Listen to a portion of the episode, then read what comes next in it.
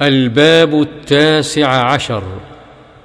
باب في من سن سنة حسنة أو سيئة.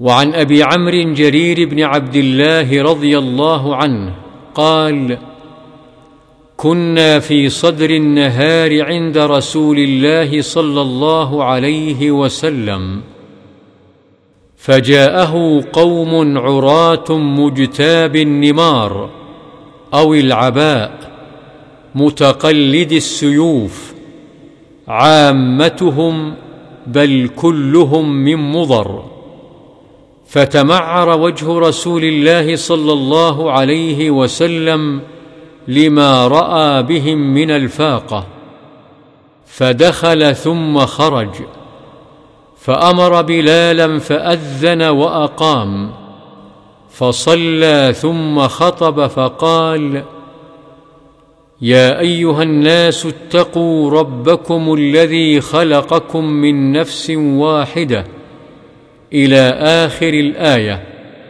إن الله كان عليكم رقيبا.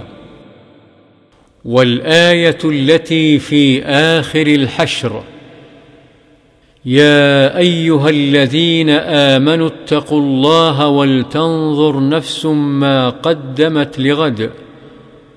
تصدق رجل من ديناره من درهمه من ثوبه من صاع بره من صاع تمره حتى قال ولو بشق تمره.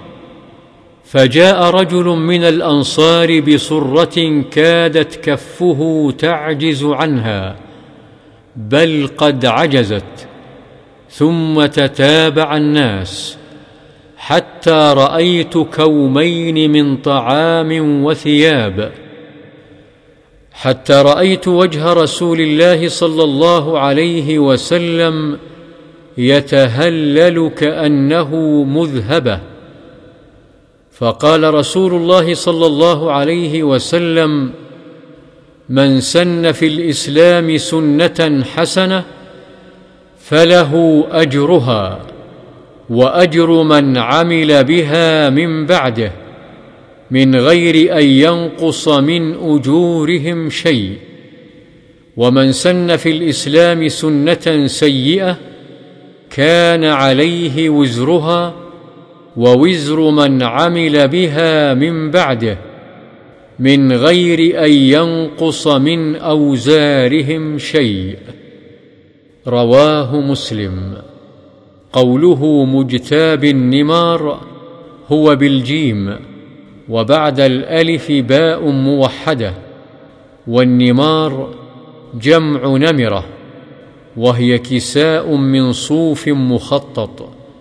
ومعنى مجتابيها أي لابسيها قد خرقوها في رؤوسهم والجوب القطع ومنه قوله تعالى وثمود الذين جابوا الصخر بالواد أي نحتوه وقطعوه وقوله تمعر هو بالعين المهملة أي تغير.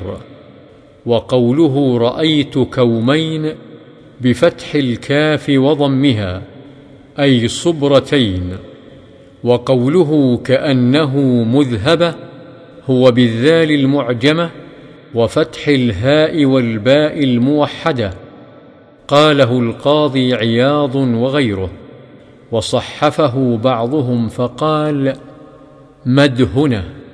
بدال مهملة وضم الهاء وبالنون وكذا ضبطه الحميدي والصحيح المشهور هو الأول والمراد به على الوجهين الصفاء والاستنارة.